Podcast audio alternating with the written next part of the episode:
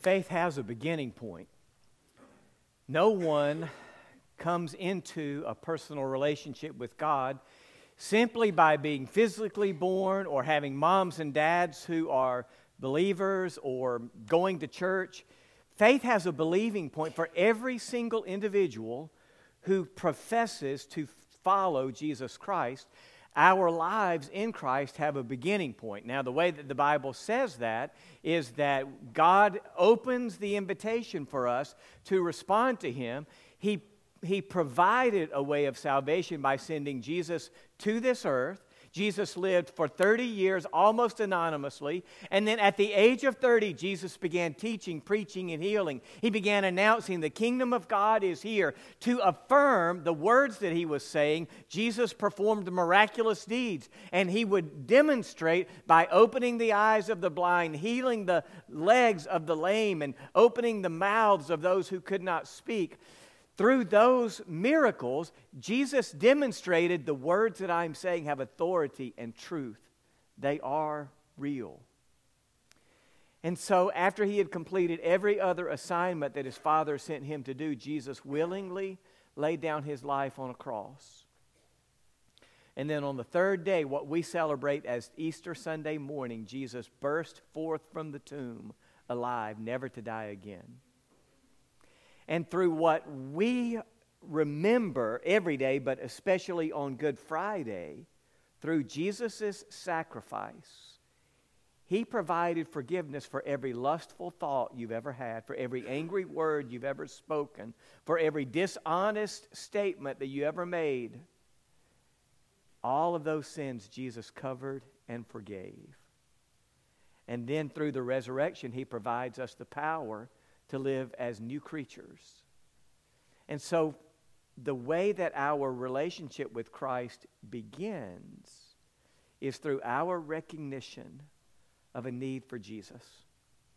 That apart from Him, we are incomplete, we are ruined, we have no hope. But when Jesus speaks to our hearts and says, You don't have to stay that way, one of the greatest truths in God's Word is you don't have to be who you are, and you don't have to do what you do. You can be changed. And so, a person hears that message, surrenders in a process that the Bible calls repentance and faith. And at that point, new life begins. Faith has a starting point. But faith isn't an ending point in the sense of our development, in the sense of our maturity and growth. Faith produces works that show up on the outside. And the book of James is five chapters that revolve around the theme faith that works.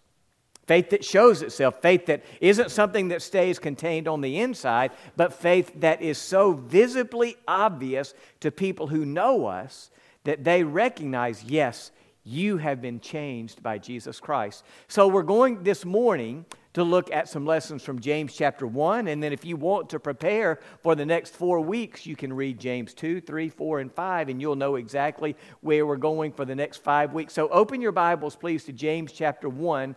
This morning's passage is awfully lengthy. I still want to read it, though. I think it's important for us to read God's word, and we'll get through it. And then you will notice in the bulletin, Judy typed up some sermon notes because I knew that I had way too much material to share today in the two and a half hours that I'm going to speak. So I, there are some, some lessons that you can read for yourself and say, oh, yes, I see, I see where these lessons come from. Let's read together in James chapter 1, starting in the very first verse. Hang with me now, it's 18 verses. James, a servant of God and of the Lord Jesus Christ, to the 12 tribes dispersed abroad, greetings. Consider it a great joy, my brothers and sisters, when you experience various trials, because you know that the testing of your faith produces endurance. And let endurance have its full effect, so that you may be mature and complete, lacking nothing. Now, if any of you lacks wisdom, particularly about how to get through these trials and temptations, he should ask God, who gives to all generously and ungrudgingly, ungrudgingly, and it will be given to him. But let him ask in faith without doubting. For the doubter is like the surging sea, driven and tossed by the wind. That person should not expect to receive anything from the Lord, being double minded and unstable in all his ways. Let the brother of humble circumstances boast in his exaltation, but let the rich boast in his humiliation, because he will pass away like the flower of the field. For the sun rises, and together with its scorching wind, it dries up the grass. Its flower falls off, and its beautiful appearance perishes. In the same way, the rich person will wither away while pursuing his activities. In other words, even the prosperous go through trials.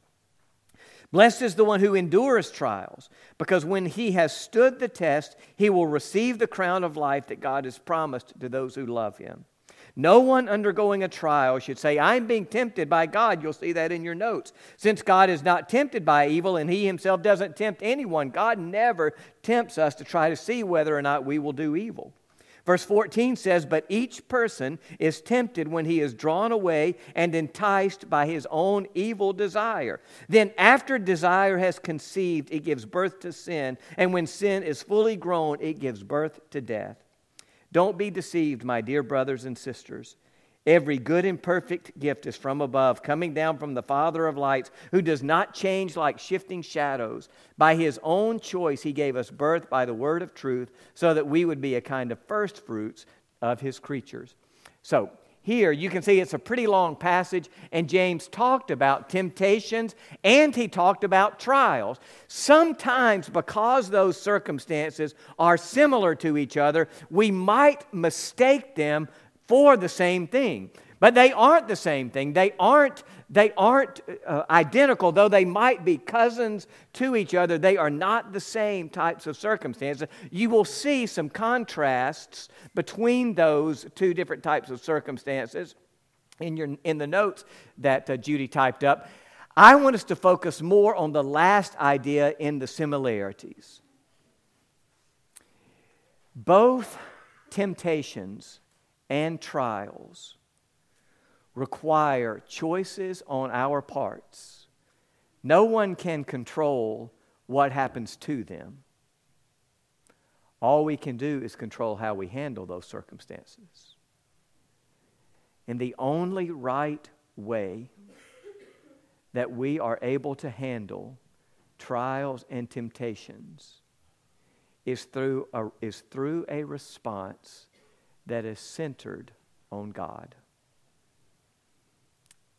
Let me show you what I mean.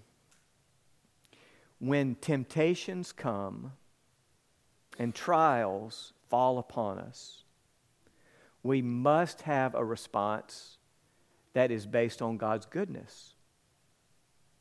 Our responses to both temptation and trials have to have confidence in God's goodness. Way back in the Garden of Eden, the way that the devil deceived Eve into taking the fruit is he convinced her that God was holding out on her. He convinced her that God did not have her best interests in mind. In fact, he, he implied that God was stingy. He said, No, no, no, no, no. I know that God told you that, that if you eat the fruit, you're going to die. That is not at all the, the case. Not only will you not die, your life will be better. If you will simply do things my way instead of God's way, you will have happiness, joy, prosperity, success, blessing. You will have more my way than if you go God's way. That is the same tactic employed in every temptation. Every time you and I do what is wrong, every time we cut a corner, it is because we believe doing things the devil's way will be better than doing them God's way. God's holding out on me. He's telling me to do something that is withdrawing joy and fulfillment from my life. And whenever we sin, then the devil has succeeded. Saying, Yep, got them to doubt God's goodness. I got them to doubt that what God has laid out for them is in their best interests, and I got them to, go, to do things my way.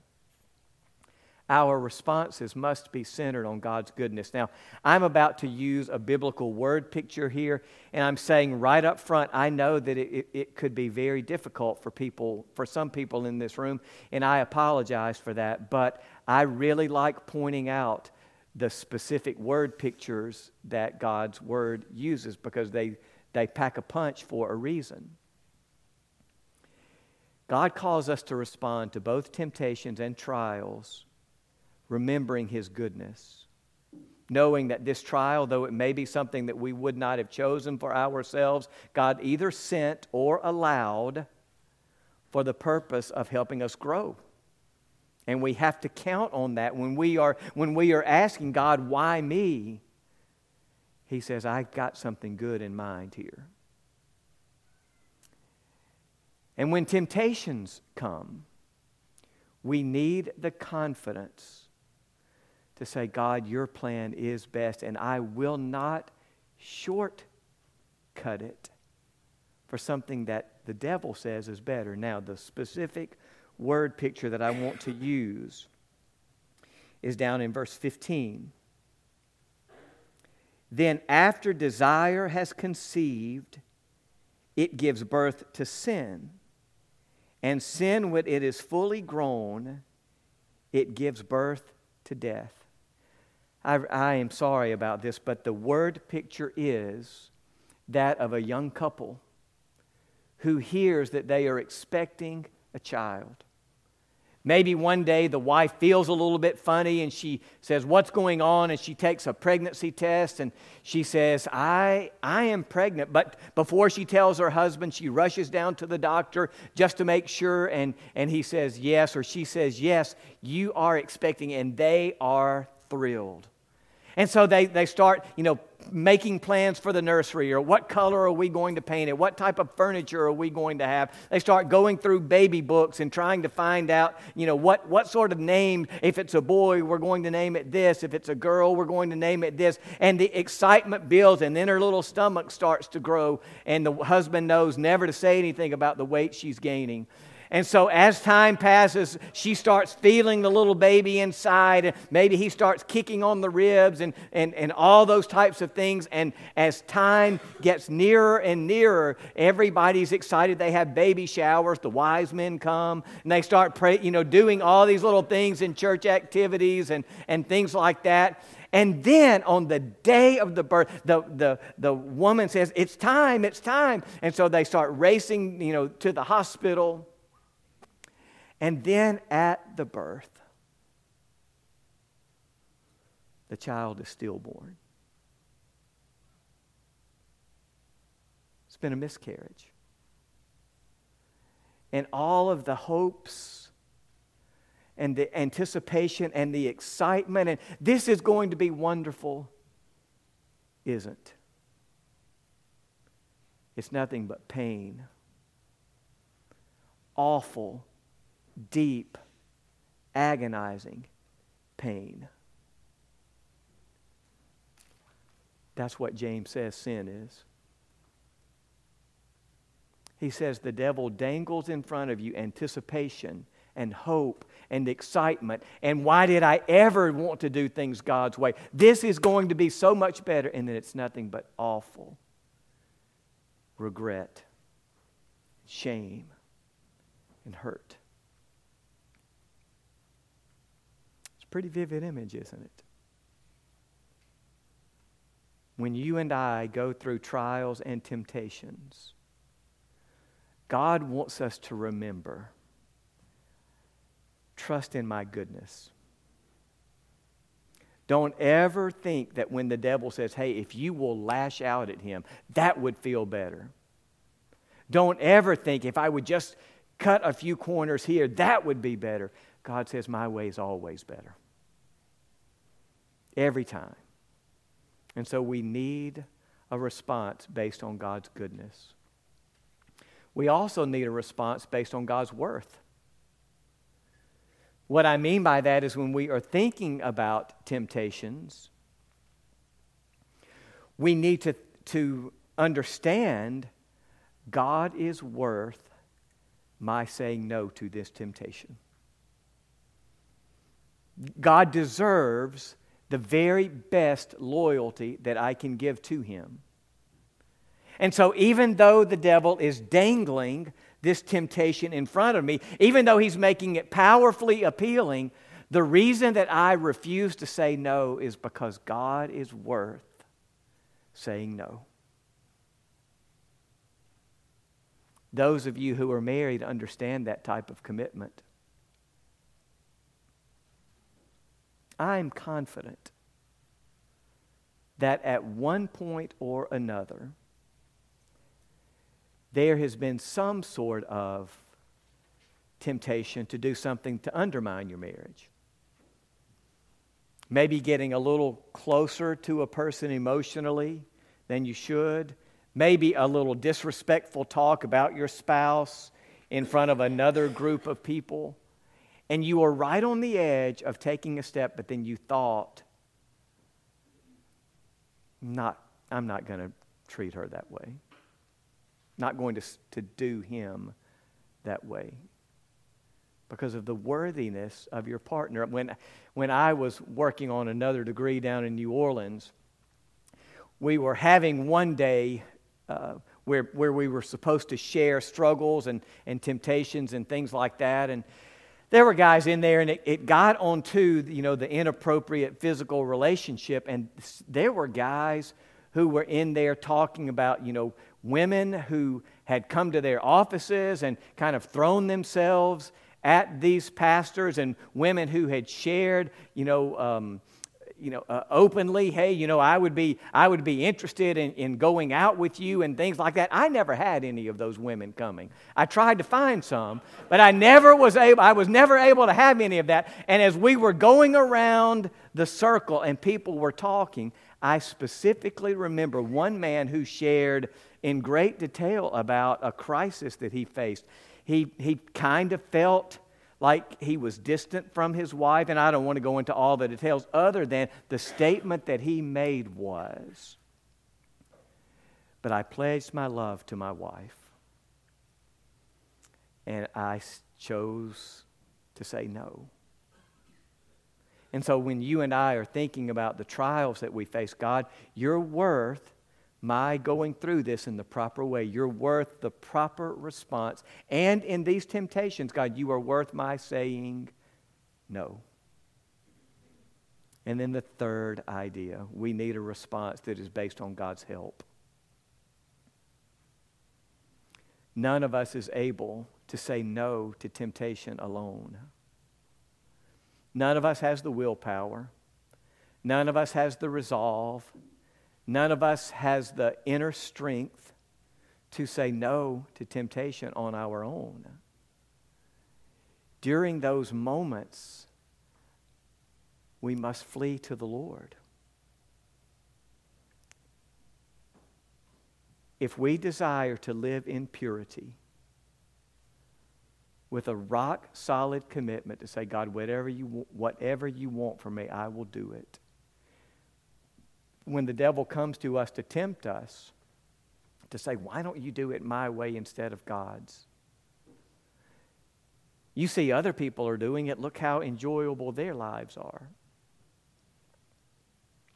We have to say, God, I, I will not get through this on my own. You're going to have to help me to say no, to get away from this. And when we are facing trials, when things do not go our way, our natural tendency is to grumble and complain, pout. And we need God's help to be able to say, God, whatever you have in mind through this trial, help me learn it. Whatever you intend to accomplish through these circumstances, God, I wouldn't have chosen them.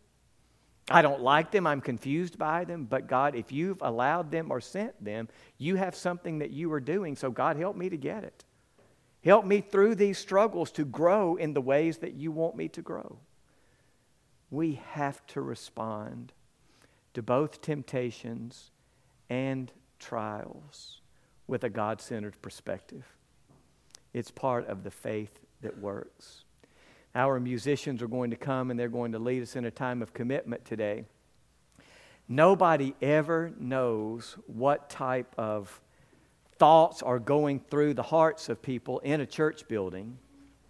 But if there are people who are here and you are wrestling with a particular choice about temptations or trials, I will be glad to talk with you, to pray with you, to help you, to, to, do whatever I can through that. Maybe there's someone here who has not yet received Jesus Christ as Savior and needs His help in getting through temptations and trials. In whatever way God's Spirit speaks to you, our worship team's going to sing a closing song for us, a song of response. And I'll be here for just a few moments during the first verse or so if there are people who need to respond. Would you stand, please, as we sing together?